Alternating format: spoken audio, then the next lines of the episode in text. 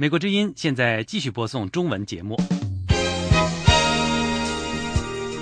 这一小时的节目内容是美国之音时事经纬。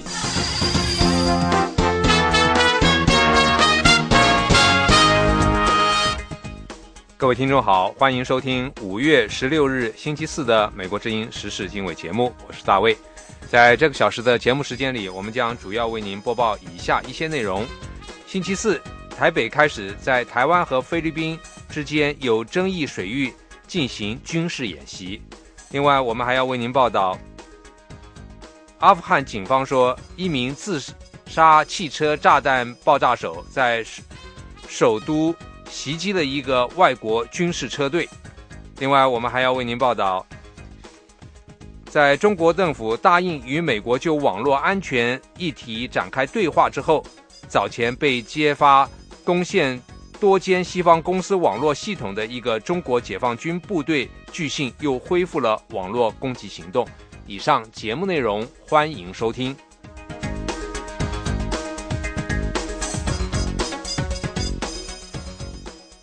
星期四，台北开始在台湾和菲律宾之间有争议水域进行军事演习，双方之间的外交争端激化，在台湾与巴士海峡展开。海空军的军演的一个星星期前，菲律宾海岸警卫队开枪射杀了一名六十五岁的台湾渔民。这一事件引起台湾民众的愤怒。这名渔民的家人以及台湾官员拒绝会晤奉派到台湾就这一事件进行道歉的菲律宾总统私人代表。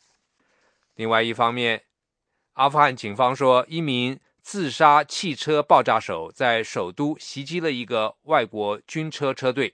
星期四上午发生在喀布尔的爆炸事件的伤亡人数不详。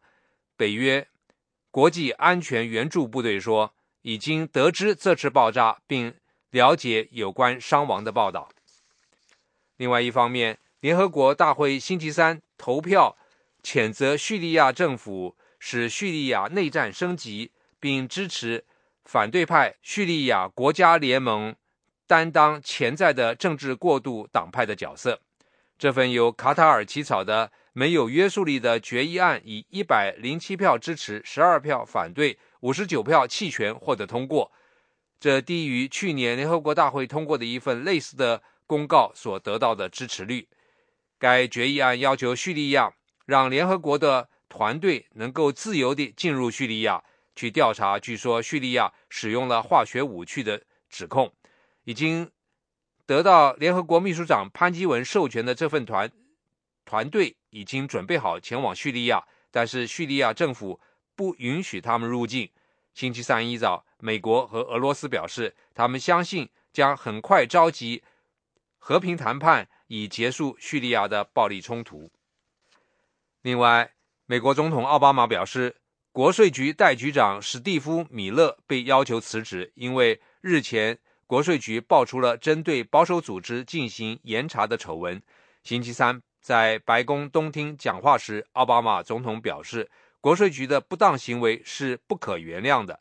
奥巴马总统说，他不能容忍任何部门的此类行为。考虑到国税局被赋予的权利以及涉及全国民众生活的程度。国税局的这种行为尤其不能令人容忍，奥巴马总统说。财政部长杰克卢要求并接受了米勒的辞职，目的在于让新的领导人领导国税局。米勒随后向国税局工作人员发出一个信息，表示这对国税局是一个异常艰难的时刻。他说：“必须立即恢复公众对国税局的信任。”米勒将于六月离开国税局。奥巴马总统说，他将努力确保这种问题将来不再出现，并表示将和国会一道对国税局进行监管。美国之音时事经纬，欢迎收听。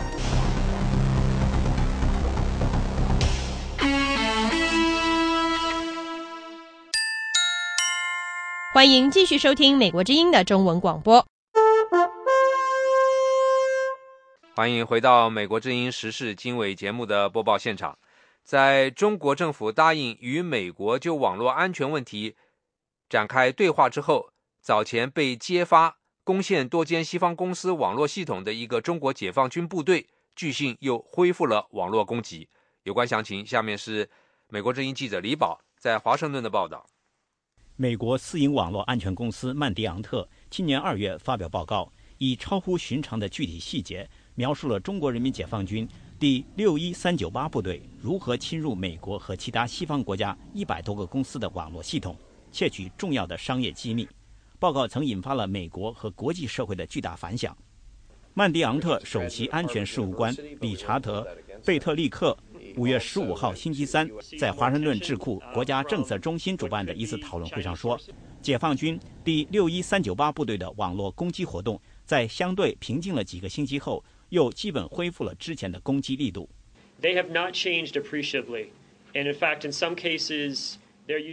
他们的活动没有明显的变化。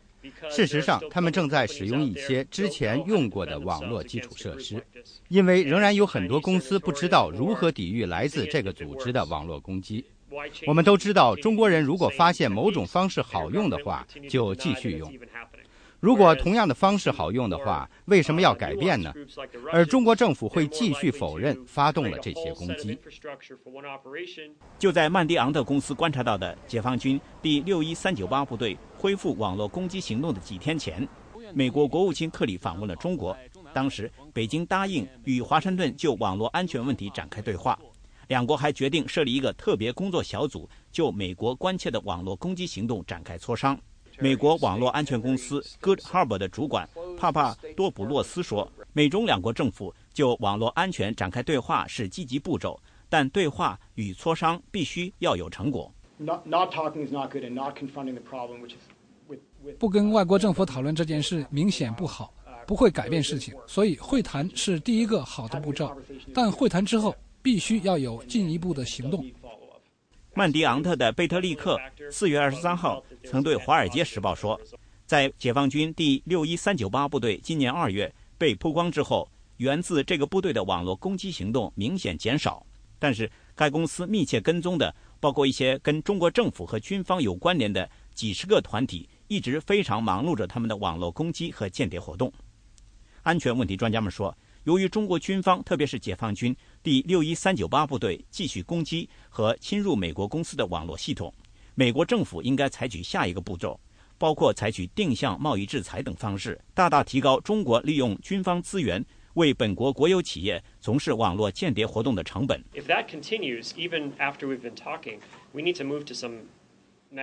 当我们一直讨论网络安全问题的时候，网络攻击行动继续发生的话。我们需要进入下一个步骤，比如制裁，或者像当年我们就苏联的传统间谍活动那样驱逐对方的外交官。美国国会一些议员也表示，除非奥巴马政府敢于面对北京，就这个问题与中国当局交涉并采取行动，否则网络安全问题永远不会得到解决。美国政府打破沉默，今年早些时候首次公开指责中国是美国遭受的大规模网络攻击的源头。国务卿克里和美军参谋长联席会议主席邓普西也先后访问了中国，跟中方讨论了网络安全问题。中国拒绝接受美国和国际社会指责他发动大规模网络攻击，称中国一直是网络攻击的受害者，并表示愿意跟美国和国际社会一道应对网络安全问题。美国之音记者李宝、张松林，华盛顿报道。美国之音时事经纬。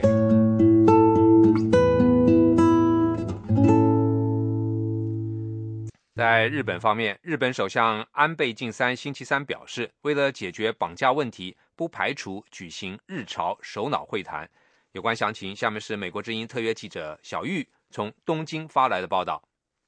星期三，针对内阁官房参赞范田勋访问平壤一事，日本首相安倍晋三在国会参议院预算委员会上阐明，根据需要，不排除举行首脑会谈。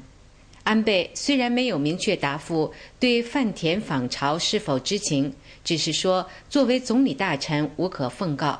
但是他同时强调，通过对话与压力彻底解决绑架问题是安倍政权一贯的立场。他还说：“ 拉致問題が解決をしなければならない、えー、という中の判断においてですね、えー、もちろんそれはですね、えー、首脳会談をやることがですね、まあ、重要な、まあ、手段であればそれは当然、 えー、我々ですね、えー、考えながら、えー、交渉をしていかなければならないと。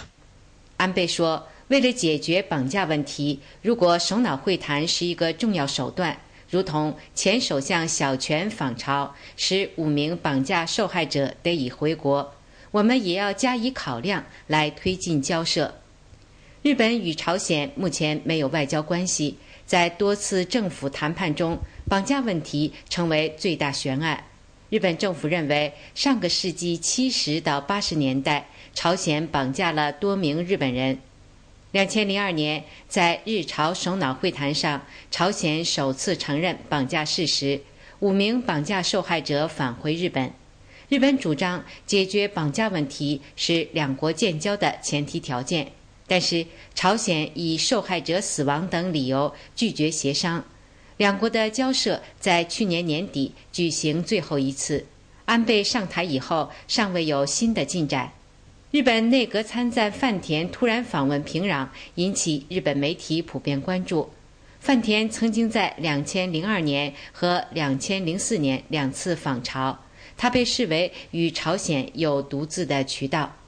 日本经济新闻星期三就此发表评论称，政府有关人士透露，饭田此行是得到安倍首相许可的。在政府和执政党内部，大多意见认为，此行最大命题是寻求解决绑架问题的突破口。绑架受害者横田惠的父母得此消息以后，对媒体表示。期待日朝重开协商解决绑架问题。不过，另有媒体认为，日本在事先没有通报美韩的情况下单独行动，或将影响联手应对朝鲜核问题的日美韩三国框架。星期三，朝鲜报刊提出要求日本对当年殖民统治给予补偿。据日本的时事通讯社星期三报道，朝鲜劳动党机关报。劳动新闻电子版星期三就日本的殖民统治称，我国人民遭受了史无前例的苦难，日本需要对此作出道歉和赔偿。时事通讯社分析，朝鲜在饭田访朝之际发表这样的文章，目的显然是瞄准今后或将举行的日朝对话，制约日本。另据日本的经济新闻报道。范田预计在平壤逗留到本周六，将与朝鲜政府对日政策官员以及负责日朝邦交谈判的官员举行会谈。美国之音特约记者小玉东京报道。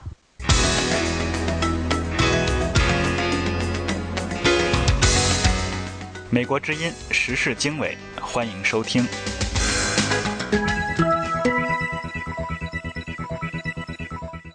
欢迎回到《美国之音时事经纬》节目的播报现场。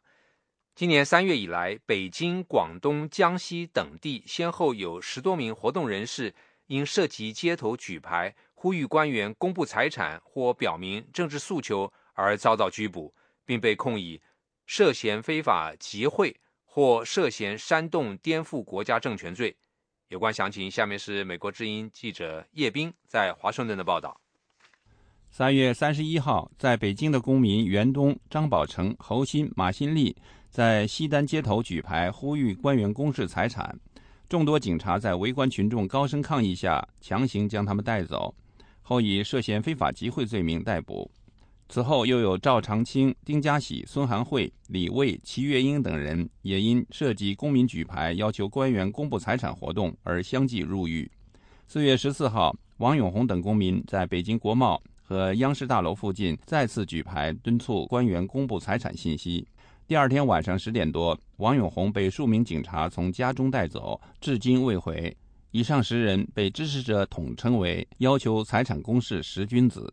王永红的妻子陈女士对美国之音表示，王永红被以寻衅滋事罪名刑事拘留已经整整一个月了。她和正在忙于升高中考试的女儿非常担心。陈女士说，王永红被带走的第二天晚上十一点多，他家里又来了很多警察，翻箱倒柜，抄走了电脑、文件、书籍等物品。后来送回了女儿学习要用的电脑，但又将她借来的一台电脑抄走。哎，像这个他真是判这个重判法，我不敢想象。我说付出代价也太大了。单位呢，这个把月都没上班了。现在那个公安局的把单位也也什么什么桌子啊、什么柜子啊全撬了，什么考勤表啊全拿走了，什么什么现在贴的封条呢？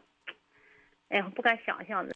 一九七一年出生的王永红曾经当兵后考入军校，退伍后在中国航空港建设总公司任高级会计师。他曾举报所在单位领导腐败后，该领导被判刑十二年。福州中医林信书先生是位老资格民运人士，他对美国之音表示，王永红积极推动官员财产公示。今年两会前曾给他发来一条征集签名的手机短信，他当时给予了鼓励和支持。他说。这个事情，第一嘛，名正言顺，那应该说里里外外，从上上下下，从理最少是从理论上来说，没有任何阻力了，是吗？这个应该说是 都是一个理论上都是共识的了。那我第一，第二的话，我觉得，别看这个这个这个举动看起来很，这个老生常谈，实际上也有很大重要的意义。啊，因为这个对推推进中国的整个这个一个青年的这个社会呀，以及整个社会的民主化关关系很大，大很大的，所以我积极支持，也送给很多福建的福州的朋友，让他们签名就直接寄给他们去了，放到网站去。这位曾因发表批评时政的言论而多次坐牢的异议人士指出，官员财产对于权贵利益集团至关重要。对于专制政权失去信心的特权阶层，生怕公开官员财产的诉求一旦扩散，成为广大民众的强烈愿望。这种特权阶层，他党内外党内的这些高官大官，他们实际上自己对这个党已经没有什么信心了。对他们来说，最利要他最重要要考虑的是保护他们自己的财产。所以他管理这个国家人亡也好，这共产党怎么样怎么完蛋也好，他们好像都不是太太所谓的。那他们最重要就要保护自己的财产，所以是不是这些人在财产公开，实质上遇到财产公开这个问题的时候，最触动他们的利益了，所以他们就誓死的去去去去维护自己的利益，去反对这个财产公开。林信书在美国之音中文网上发出疑问说：“公开财产在理论上已经是毫不敏感的问题，但是为什么当局最近这样大举抓人呢？”一位网友在回帖中这样说：“为什么最近这样大举抓人？很简单，要中共官员公开财产，等于要他们的命。中共没有几个官员是干净的。”美国之音叶冰华盛顿报道。欢迎继续收听《美国之音》的中文广播。另外一方面，十多位中国人权律师五月十三日探访四川省成都资阳法治教育中心，遭到当局人员殴打和非法拘押，引发外界的严重关注。有关详情，下面是美国之音记者海燕从香港发来的报道。据推特上发布的消息，在得到资阳迎接镇二鹅湖法治教育中心作为黑监狱非法拘禁二百多名民众的信息后，唐基田、梁小军、江天勇、李和平、王成、杨慧文、温海波等十一位人权律师星期一上午前往围观，结果先到现场的多位律师遭到当局人员的殴打，至少五人受伤。其中，唐天浩伤势最重。据人权律师李方平星期二上午的消息，这些律师从星期一下午三时起被扣押在当地派出所，遭到连夜审问。星期二上午六点多，王成、温海波、杨慧文三人被放出，而郭海月、江天勇、张科科、唐基田等八人仍遭羁押，并被带离派出所。记者星期二上午拨打唐基田和江天勇的手机，仍处于关机状态。而滋养法治教育中心接电话的女士否认是该中心。另外，滋养法治教育中心主任徐红艳也一直不接听手机。人权律师李方平星期二上午对美国之音表示，除李和平律师是被警方称散布不实消息外，其他七名律师都是以妨碍公务被扣押传唤。李方平说：“任何公民都有权监督国家任何一个部门的运作情况。”他说：“公民都有监督国家机关及其工作人员依法履行公务的权利。像这样的法治教育中心，没有任何手续把公民长期关押。”有的长达几年，而且在里面造成了非正常死亡，像这样的一些事的话，任何公民都是接受不了的。尤其是这些法律界的公民，他们通过围观的方式，或者是说去核实的方式，了解和传播真相，我觉得是非常值得赞赏的。据报道，法治学习班有些地方叫法治教育中心，多数是关押访民的黑监狱。但是，二零零九年四月一日，新华社曾发布国务院紧急通知，要求各地立即取缔以学习班名义关押访民的黑监狱。李方平律师说：“这种法外黑监狱在践踏公民的基本权利，也是在破坏中国建立法治社会的承诺。”他说：“法治之外的因素仍然在左右着中国，像这样的黑监狱就是最好的。”那典型，因为它是纯建制的，有批文、有编制，呃，有人员、有固定场所。李方平律师表示，殴打人权律师的是滋养法治教育中心的黑保安，但不排除有便衣警察的可能性。人权律师被打、被扣押的消息在网上引起严重关注，许多维权人士和律师表示会陆续前往声援。而就在星期二，中国国务院新闻办发表《二零一二年中国事业的进展白皮书》，指中国司法领域人权保障取得新进展。另外，也在今天，中国和德国政府开始举行中德人权对话。据最新消息，江天勇、唐基田、郭海月等八位律师今天上午十一时四十分左右获得自由。四川方面安排资阳律师协会有关人员将八位律师接出，中午一起吃饭，并护送出川。不过，香港中国维权律师关注组星期二发表声明，强烈要求四川当局依法查办殴打人权律师的歹徒。美国之音记者海燕，香港报道。美国之音时事经纬，欢迎收听。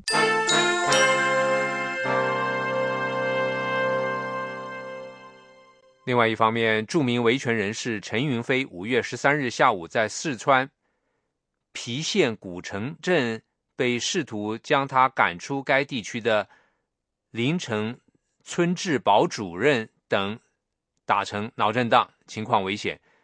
有关详情，下面是美国之音记者海燕从香港发来的另外一篇报道。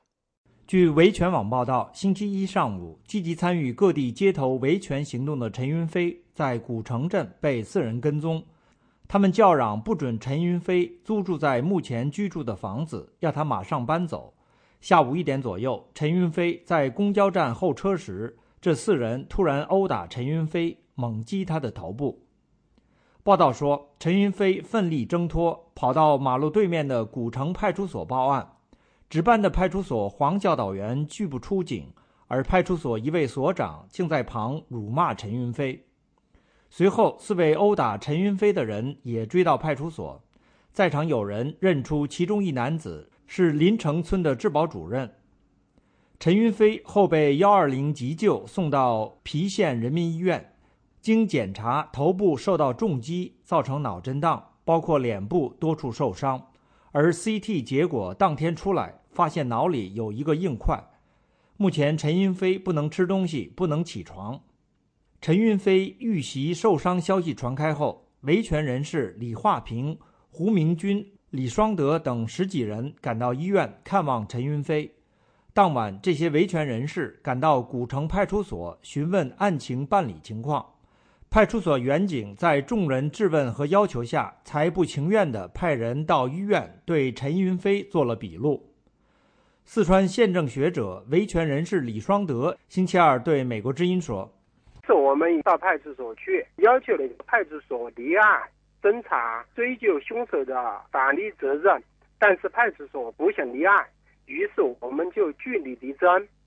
陈云飞被打并不是一次两次，他作为一个中国的公民，人身财产安全，警察有义务进行进行保护。据报道，维权人士陈云飞今年五月四日从外地参加街头维权活动返回当地，刚下车便被警察扣押，失踪多日。出来后，在租房中不断遭当地警方骚扰。为此，陈云飞与警方交涉过几次。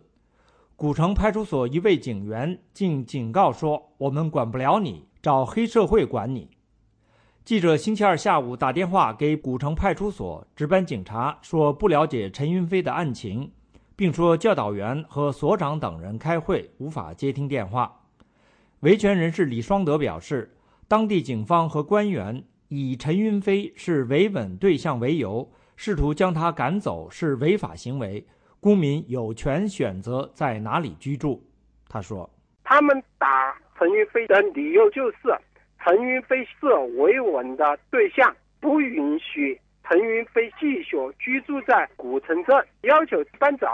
作为一个中国公民，他有权居住在任何一个地方，不能够因为当局认为陈云飞是维稳对象就要赶他走。”这是完全没有道理的。星期二下午，四川知名作家、民主人士冉云飞等人赶往郫县人民医院看望好友陈云飞。冉云飞对美国之音表示，古城派出所不情愿为陈云飞被打立案，不足为怪。而目前最要紧的是立即给陈云飞治病医伤。美国之音记者海燕，香港报道。美国之音时事经纬，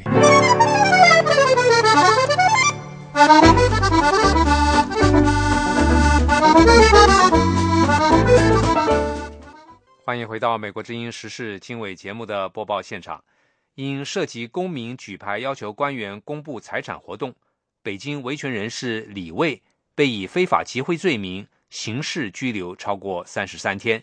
有关详情，下面是美国之音记者叶冰。在华盛顿的报道，李卫是被称为要求官员财产公示十君子的十位北京公民之一。四月上旬，在多名因参与公民举牌要求官员公布财产街头行动的活动人士相继被捕之后，李卫也被警察带走，一度下落不明。后来证实已被刑事拘留，罪名是涉嫌非法集会。星期一上午，刘晓媛律师到北京市第三看守所会见了他的当事人李卫。刘晓元对美国之音表示，第三看守所的服务态度让他感到比其他看守所好。李卫在里面的状况还可以。问李卫有没有受到刑讯逼供，他说没有。刘晓元表示，李卫认为自己的行为不构成任何犯罪。他现在已经被羁押三十三天，不知是否会被逮捕。他说。他自己认为他的行为是不涉嫌什么犯罪，特别是不涉嫌非法集会，他只是要求官员公开财产哈，嗯，做了一些这方面的一些事情。这位深入关注汶川地震、瓮安群体抗议、山西溃坝、有毒奶粉、杨家袭警案等一系列社会焦点事件，并在网络公开分析评论的维权律师表示。法律规定，刑事拘留最多不超过三十天。如果警方已经报检察院批捕，最多再加七天。如果不批捕，就必须变更强制措施，或者取保候审，或者监视居住。如果没有事实依据，就必须无罪释放。他说。李卫虽然不确定当局是否将正式逮捕他，但即使取保候审，他也不会接受，因为他认为要求官员公开财产是行使公民权利，当局必须无罪释放他。刘晓元表示，李卫并没有直接到街头举牌要求官员公开财产，只是在互联网上发帖子公开呼吁。刘晓媛说。李卫披露，前不久他参加支持安徽维权人士张林的女儿张安妮上学权利的举牌声援，警方只是简略地提了一下此事，重点都集中在跟要求官员公开财产有关的活动上。刘晓媛当亲，当局指控李卫等十名要求官员公开财产的公民非法集会，背后具有政治因素，将。并不能构成非法集会的公民行为，或至多涉及扰乱公共秩序的普通刑事治安案件政治化，并且对毛左派聚众围攻公共知识分子的事件不闻不问，看来有政治考量的选择性办案。他说：“因为你指控他，是他指控他们是非法集会的话，我们也看到有些。”呃，那个毛毛左派，呃，也搞过很多聚呃集会来攻击毛宇士先生、毛先生那个事情，对吧？那这种为什么不把他们在公共场所这种集会也打横幅啊？这这类不抓？可能所以有些东西，我我我说要这样子的这这案件的这个，我们就感觉这个案件背后很很有可能有些政治因素在里面。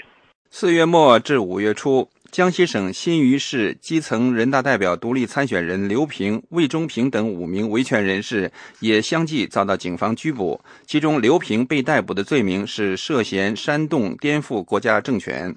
知情者认为，这与2013年4月22号刘平等人在当地进行的举牌活动有关。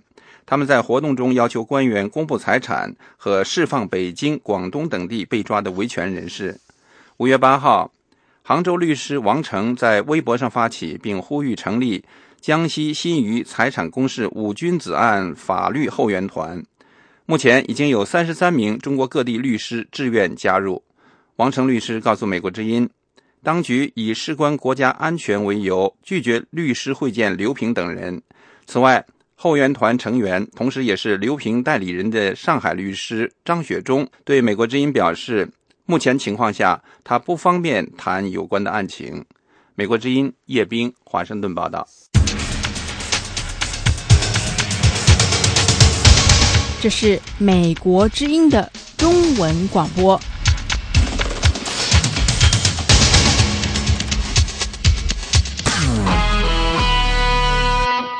接下来为您插播一条国际新闻：伊朗首席和谈判代表贾利利表示。伊朗准备随时同西方国家就他的核项目问题进行谈判。贾利利星期四说，愿意继续同六强举行谈判，时间定在伊朗六月份的总统选举之前和之后都可以。六强指的是五个安理会常任理事国外加德国。贾利利还重申了伊朗有权进行铀浓缩的立场。上述六个国家要求伊朗停止一部分浓缩铀的活动。贾利利。在星期三，在土耳其伊斯坦布尔会见欧盟外长阿什顿，讨论了举行新一轮会谈的可能性。另外一方面，联合国首席和检察员赫尔曼·奈卡茨星期三说，同伊朗的分别会谈没有达成协议，也没有确定进一步谈判的日期。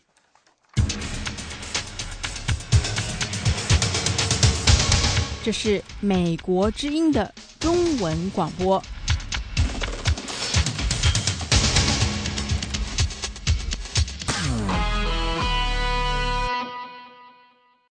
在战区，新闻记者常常陷入枪林弹雨之中，因此很多记者因公殉职，这证明这个职业的巨大风险。接下来是美国之音记者普雷苏蒂带我们到参观。华位于华盛顿的新闻博物馆，看看二零一二年对记者最危险的国家。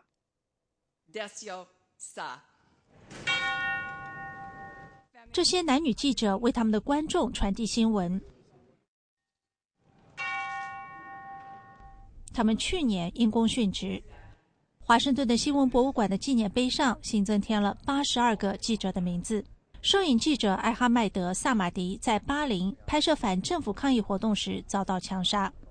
他的父亲伊斯梅尔拿着儿子殉职时使用的摄像机。至今还没有人因此被控。我希望今年和往年牺牲的每一位烈士不能白白的牺牲。我希望正义会获胜。这是美国军记者穆卡莱姆·阿蒂夫最后一次播音。他在巴基斯坦的一座寺庙里祈祷时被枪杀。阿蒂夫和纪念碑上的两千两百多名记者都是在工作中遇难的，常常是在那些没有媒体自由或者陷入战火的国家。去年叙利亚是最危险的国家，二十九名记者遇难。美国全国广播公司记者理查德·恩格尔深知这种危险。去年，他和摄制组在叙利亚遭到绑架，五天后才获救。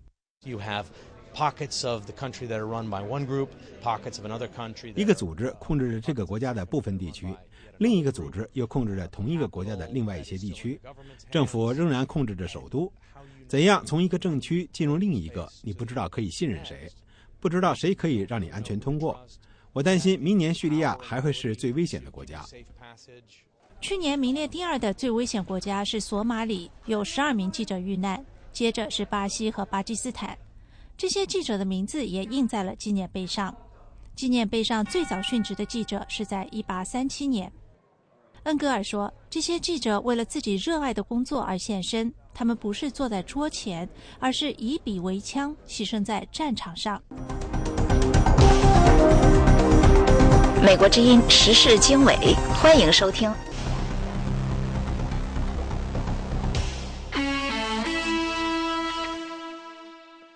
另外一方面，五月份是全球青年交通安全日，世界各地成千上万的人为促进交通安全参加各种集会或者是走路活动。接下来是美国正义记者普雷斯蒂所做的另外一篇报道：行人在柬埔寨、印度、坦桑尼亚或骑车、或走路、或过马路，都要跟汽车展开一场竞赛。有时候败下阵来的是行人。全世界每年有一百二十万人死于交通事故。南非的交通安全是世界上最糟糕的记录之一，每天有四十人死亡。曼德拉的重孙女赞纳尼·曼德拉就死于三年前世界杯开幕前夕的一场交通事故。越南和全球其他地方的很多人为纪念他，参加了走在安全的道路上的活动。他的叔叔奎库·曼德拉在美国首都华盛顿的潮汐湖畔参加了走路活动。这个活动将拯救生命，并教育民众，让他们了解交通安全的重要。我们以赞纳尼的名义行动起来。参加走路活动的克里斯汀·托曼正在学习开车，可他对几年前发生的一场车祸仍然心有余悸。他希望人们知道危险驾驶导致的后果。人会身体受重伤，会心理受创伤。现在啊，我在学开车的时候，仍然是不敢把车倒出我的车道。我真的是受到创伤，每一次倒车出车道啊，就会害怕再一次发生车祸。美国交通部长瑞拉胡德说：“边开车边分心做其他事情的人是马路新杀手。” Eighty-six percent of us buckle up.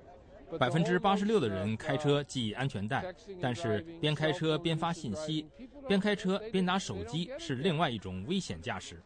有些人就是闹不明白这有多危险。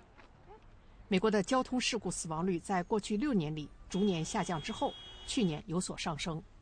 全球的交通死亡率还在继续上升，预计在未来十年里将升至每年近两百万人死于交通事故。这就是为什么要对十年后长大成人的孩子。加强教育的原因，或者要教育年纪更小的孩子。四岁的凯扎尔已经知道交通安全的重要性。过马路是要牵着大人的手。孩子越小时，你就告诉他们，教会他们安全规则，他们就越可能养成终身的安全习惯。而且，等孩子长大成人，还会把安全习惯传授给他们的子女。欢迎继续收听《美国之音》的中文广播。另外一方面，已经有一百多万叙利亚人逃离了战乱的祖国，在邻国寻求庇护。其中有一些人来到埃及，在开罗西边便产生了一个小叙利亚社区。有关详情，下面是美国之音记者阿罗特从开罗发来的报道。瓦尔穆斯塔法是去年跟家人一道离开叙利亚的，除了有烹饪技术以外，他当时一无所有。穆斯塔法一家妻子、儿女和年迈的父母离开大马士革郊区被摧毁的住宅之后，为避难去过不少城镇，后来逃到布鲁特，最后来到开罗。在这里，我们一切从零开始。跟许多人相比，穆斯塔法的运气不错。这里一切都很容易，人们很好相处，找工作不难，搬到这里住很容易。穆斯塔法在小叙利亚的一家餐馆工作。小叙利亚位于开罗西边的一座沙漠城市。埃及目前有十四万叙利亚难民，其中大多数都反对叙利亚总统阿萨德的政府。小叙利亚的这家商店叫“革命面包房”。穆斯塔法在谈到叙利亚冲突的时候，不愿涉及政治。谁也不知道哪一方会赢。到目前为止，谁也没赢。现在遭受损失的是叙利亚人民，所有的叙利亚人。很多逃难的叙利亚人最远只能越过边界进入约旦或其他邻国的难民营，难民给当地政府造成负担。萨伊德·萨蒂克教授说：“埃及的情况不太一样。他们不是战士，只是一些想要躲避暴行的中产阶级。对他们来说，这是第二故乡。”埃及和叙利亚曾经同属联合阿拉伯共和国，有着根深蒂固的家庭文化和逊尼派穆斯林宗教联系。埃及政府对待叙利亚难民不同于对来自伊拉克、苏丹或巴勒斯坦领土的流亡者。穆罕默德·大里是联合国难民署的地区代表。感谢神，我们有埃及政府。埃及政府去年九月决定，叙利亚难民除了可以利用公共保健机构以外，还可以去公立学校读书。但是有些人担心，埃及的友好态度能够持续多久？埃及自己也有不少问题。叙利亚遭到彻底破坏，穆斯塔法等难民不知何时才能返回故乡。我不知道什么时候才能回去。我希望不会在这里逗留太久，但是我想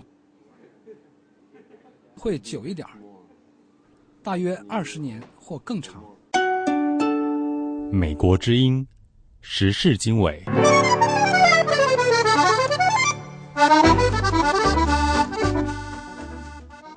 各位听众，您现在收听的是美国之音的时事经纬节目。中非共和国遭反叛分子占领，使国际间打击非法圣主抵抗军及其领导约瑟夫·科尼的努力被延误。有关详情，下面是美国之音记者斯特恩斯发来的报道。今年在中非共和国夺得政权的反叛分子，有效地终止在该国寻找圣主抵抗军的努力。乌干达军队及其美国顾问停止了他们的猎捕行动。他们不确定叛军联盟塞勒卡是否会追捕圣主抵抗军和他们的领导人约瑟夫·科尼。中非共和国的政权崩溃也缓解了一些抓捕约瑟夫·科尼的急迫性。科尼被指控的罪名包括在四个非洲国家进行谋杀、绑架。他现在得以运用区域的不稳，更自由的移动，这让人权组织人士感到担忧。刚果东部和中非共和国的混乱让圣主抵抗军有时间重新整备。如果没有人特别把圣主抵抗军视为区域问题的一部分，那也让他们更有机会重新整备。反叛分子在班级的统治为圣主抵抗军制造了新的机会。只要乌干达与其美国顾问只是待在那里看着情势发展。这种情况每持续一天，圣主抵抗军再度发动绑架，再度找到新藏匿地点的危险就大为增加。他们已经这么做了许多次。这种游动的力量非常容易找到藏匿之处。布满森林的地形使追踪行动极为困难，即便是在有红外线技术的情况下，他们以三到五人的小组移动，现在只剩下几百个人。不过，科尼和他的高级指挥官，尤其是科尼本人，一向非常能适应环境。塞勒卡反叛力量控制了中非共和国，但他们并没有将追捕圣主抵抗军列为优先工作。塞勒卡联盟极为分裂，它的组成分子都是一些充满野心但各有目的的个人和团体。如何治理和维护安全不是他们的目标。库克对班吉的前任政府有同样的质疑。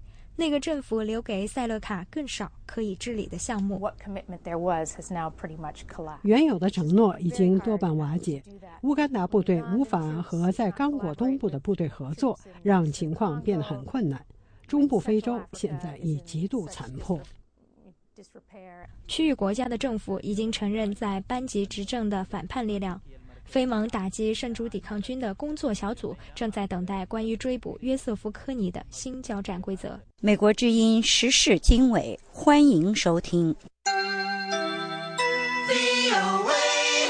另外一方面，在美国最高法院考虑同性恋男女是不是有权结婚的同时，这个问题在中国也引起越来越多的辩论。有关详情，下面是美国之音记者桑特从北京发来的报道。肖铁在北京同性恋、双性恋和变性人中心工作，试图在中国消除对同性恋者的歧视。去年二月，肖铁要和他的同性恋人艾尔西廖结婚，他到当地的民政局申请结婚证书时遭到拒绝。这场斗争更和他个人利益有关。他们当时那个工作人员他是个男性，他表现得很没有礼貌。嗯，他对我们态度很不好，然后就告诉我们说，呃，现在不能说我们没法办，然后，嗯，这个婚姻法规定的，然后他还要求我们去别的地方，就是意思就是不要打扰他工作之类的，嗯，但是其实我们做这个行动也是知道是不可能的，只是我们希望通过这个行动来表达我们的诉求。肖铁是中国日益扩大的同性恋权益活动的一份子。一九九七年，中国政府把同性恋列为合法化。二零零一年，从精神疾病的名单上去除了同性恋。阿强是广州一个代表同性恋者家长的非政府组织的领导人。他和这个机构的两位家长到北京访问。一位不愿意透露姓名的母亲说：“她曾经很难接受儿子是同性恋者。在初中的时候，我就有有点察觉，感觉我的儿子跟别人的孩子不太一样。然后。”呃，作为一个妈妈，就不会把儿子往同性恋这方面去想，不敢把儿子跟同性恋划等号，所以说我不敢去问儿子，我怕问了以后他他认为妈妈已经知道了，我就可以不改了，因为我那时候觉得儿子还小，也许他还不懂事，同性恋可以改变的。现在，他和另外一位母亲不但支持孩子的性取向，而且还成了同性恋权益活动分子。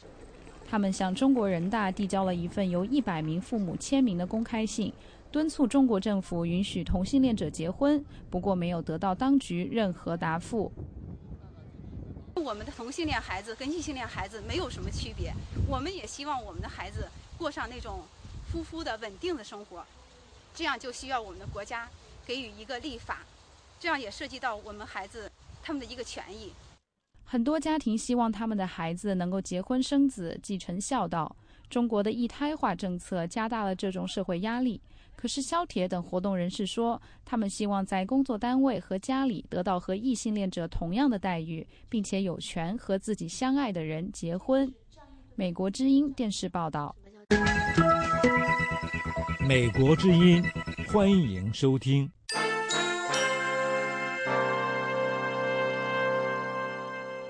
被中国定性为境外敌对势力的美国博讯新闻网创办人为师，上周获当局特准回国奔丧六天，成为新领导层上台后首位获准回国的海外敏感或意见人士。有关详情，下面是美国之音记者海燕从香港发来的报道。博讯网以报道中国政治内幕、维权和人权以及其他社会问题著称。是遭北京当局封杀和黑客攻击的主要境外网站之一，其创办人韦石更是上了黑名单的敏感人士，曾遭到多次威胁。因此，已经十三年无法回国的韦石这次得以入境，为今年五月二日去世的母亲奔丧，引起外界广泛关注。五月八日入境，在家乡河北保定安国县度过六天的韦石，五月十四日抵达香港。本名孟维深的韦石，星期四向美国之音记者透露，他一位在政府部门工作的家人为他回国探望当时病危的母亲以及奔丧，向有关部门提出了申请，并得到了比较高层的特批。韦石表示，他入关时基本上比较顺利，被叫到一旁，耽搁了仅五分钟便被放行。他说，他在家乡六天，给母亲上坟、拜访亲友。除了第二天，当地派出所所长来到家中介绍外国人来华居住须知，整个期间没有受到人身自由的限制，也没有人跟踪监控。他说：“这也许和他家乡是个小地方有关，而且他回去主要是出于人道的个人原因，与他从事的工作无关。”不过，韦什表示，他这次能回国也出乎他本人的意料。他说：“其实是出乎我的意料，别人可能也不信，包括我们博讯的个别的哈，他他也不简直不可思议，不像想象的，就是比方进去之前要个什么条件，写个什么保证。你像我原来想象怎么的有某有某些部门的人谈一谈这个我们博讯的情况哈，那种谈也是正常的，但是但是没有那种北京的任何人，就是高层的人呀，没有。”现年四十七岁的韦石，一九九二年从天津南开大学研究生毕业，一九九六年赴美留学，二零零零年创办博讯新闻网，使之成为拥有海内外众多读者的旗帜性中文网站，是众多独家中国政治新闻曝光的重要渠道之一。韦石表示，被中国当局禁止回国的海外民运人士众多，情况不尽相同。也许他的情况比较特殊，但无论如何，他希望他这次回国能够是中国政府展示更广泛松动的开始。他说：“那那肯定这个是比较高层的批，但我也不知道多高层。反正这个事情是值值得比较关注哈。希望它是一个比较比较广泛的，也许松动吧。是不是一个测试性的还是什么性质的，我也不知道。肯定是这个是特批，是肯定的。”但是我的情况和他们其他人的情况是不是不一样，我也不知道哈。在一九八九年的六四之后，许多民运人士流亡海外，与父母和家人分隔，许多人的父母去世，不能回国奔丧，而有些人则是客死他乡。被定为六四首犯、目前旅居美国的民运人士王军涛，今年一月父亲离世，几经努力也未能获得中国当局的首肯，让他回家为父亲奔丧。美国之音记者海燕，香港报道。美国之音时事经纬，欢迎收听。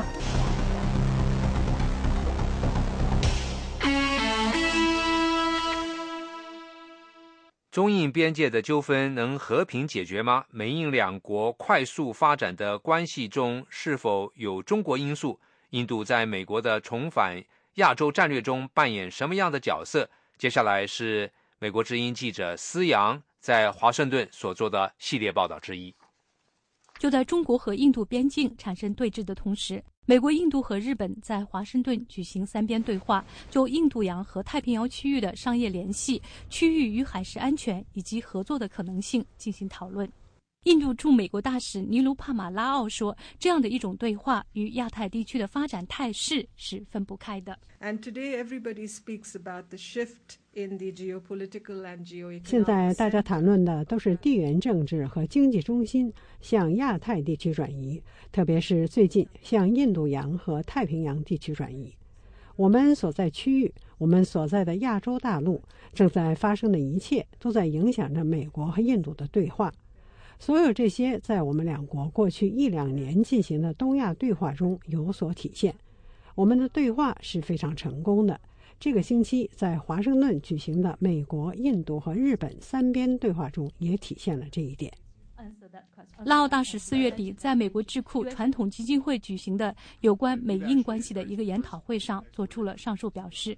他说：“美印关系过去十年，特别是过去五六年的发展是令人瞩目的。”两国目前已经发展成为从安全到经济到国防在内的多层面的战略伙伴关系。美英两国在冷战期间和冷战之后经历了大约四五十年的疏远。印度与前苏联的密切关系以及美印就印度发展核项目所产生的分歧，是两国关系疏离的主要原因。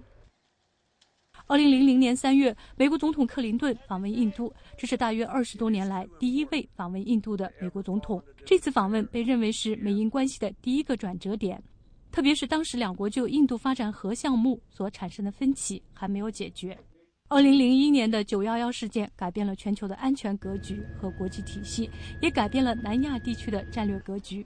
三个月之后，印度国会遭到恐怖袭击。反恐战争为美印开展更加紧密的战略合作提供了一个机遇。二零零六年三月，小布什总统访问印度，与印度达成了民用核能合作的协议。美国此举实际上是承认了印度一直所追求的核大国的地位。那个协议签署的一个重要原因，就是排除新德里和华盛顿三十年以来关系紧张的重要源头。我们成功了。我认为这是布什政府提出的重要政策提议。泰利斯本人参与了这项协议的谈判。他说：“美国的这一改变让印度以及印度民众相信，美国对于印度发展新关系是严肃的，也是有诚意的。”二零一零年，奥巴马总统访问印度，他在印度的演讲当中将美印关系称为二十一世纪起决定性作用的且不可或缺的伙伴关系，并明确支持印度成为联合国安理会的常任理事国。未来，我希望看到联合国安理会进行改革，将印度纳入其中，使其成为其中的一个常任理事国。奥巴马的这番声明是在美国将战略重心向亚洲转移的大背景下做出的。奥巴马总统在第一任期内明确做出了将战略重心向亚洲转移的决定。二零一二年六月，时任美国国防部长的帕内塔在印度访问时称，印度是美国重返亚洲的关键。美国亚太地区的利益，首先是确保亚洲不能让任何一个国家主导，这是我们的第一利益。第二个利益是确保与我们有盟约的亚洲盟友不要受到任何的威胁。第三个利益是确保亚洲开放的经济区域。以便所有的国家都可以与其他国家进行自由贸易。这三个利益是美国在二战以来在亚太地区一直所追求的，而且我想未来很长的时间也会这样。泰利斯说：“美国希望通过发展与印度的双边关系，将印度纳入其全球战略框架之内，积极推进印度成为世界大国，利用印度平衡中国的崛起，并非要让印度对抗中国。”不过，印度并不接受美国提出的通过新德里来遏制或者是直接制衡中国影响力的提议。我们的总理曼莫汉辛格曾多次表示，印度并不希望被认为与美国建立密切关系是为了遏制中国，这不是印度的政策。但是，印度同时也希望中国能够对印度的利益保持敏感。这样，印度就不会与美国保持密切关系。我认为，在很多方面，球在中国这边的，主要是看他们如何处理与印度的关系。关于美国利用印度，印度也会利用美国来应对中国。有些美国人甚至怀疑，日本想把美国拖进他与中国的冲突中。我们都是大国，很难被装进别人的口袋里。美国采取符合他们的利益的行动。印度也会采取符合自己利益的行动，因此我们必须找到一种办法合作，共同来改变这个环境。也许正是基于这样的原因，美国与印度的关系，特别是美国所期望发展的美印国防关系，并没有达到预期的效果。二零一二年，印度决定购买法国阵风战斗机，让美国很是失望。India clearly does not have an interest in developing a defense relationship like that that the U.S. 印度很明显并没有兴趣与美国发展美国和其盟友，比如日本、韩国、澳大利亚等国所形成的那种国防关系。印度方面对美国仍然有怀疑，因为美国曾经针对印度核项目而采取制裁措施。在印度看来，美国在巴基斯坦的政策以及巴基斯坦支持恐怖主义方面的政策是互相矛盾。印度在这方面也有怀疑，这些怀疑在我看来并不是没有根据的。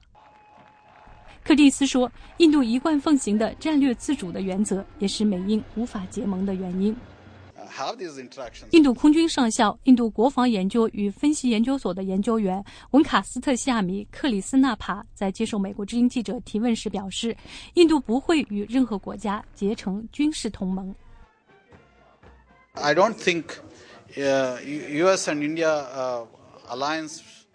我不认为美国和印度的同盟可以达到日本和美国的水平。如果你一定要用“同盟”这个词的话。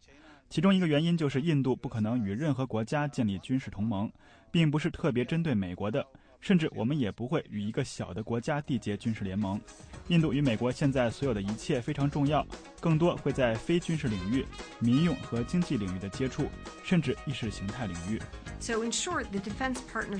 总的来说，美印两国的国防关系可能不会走传统的老路。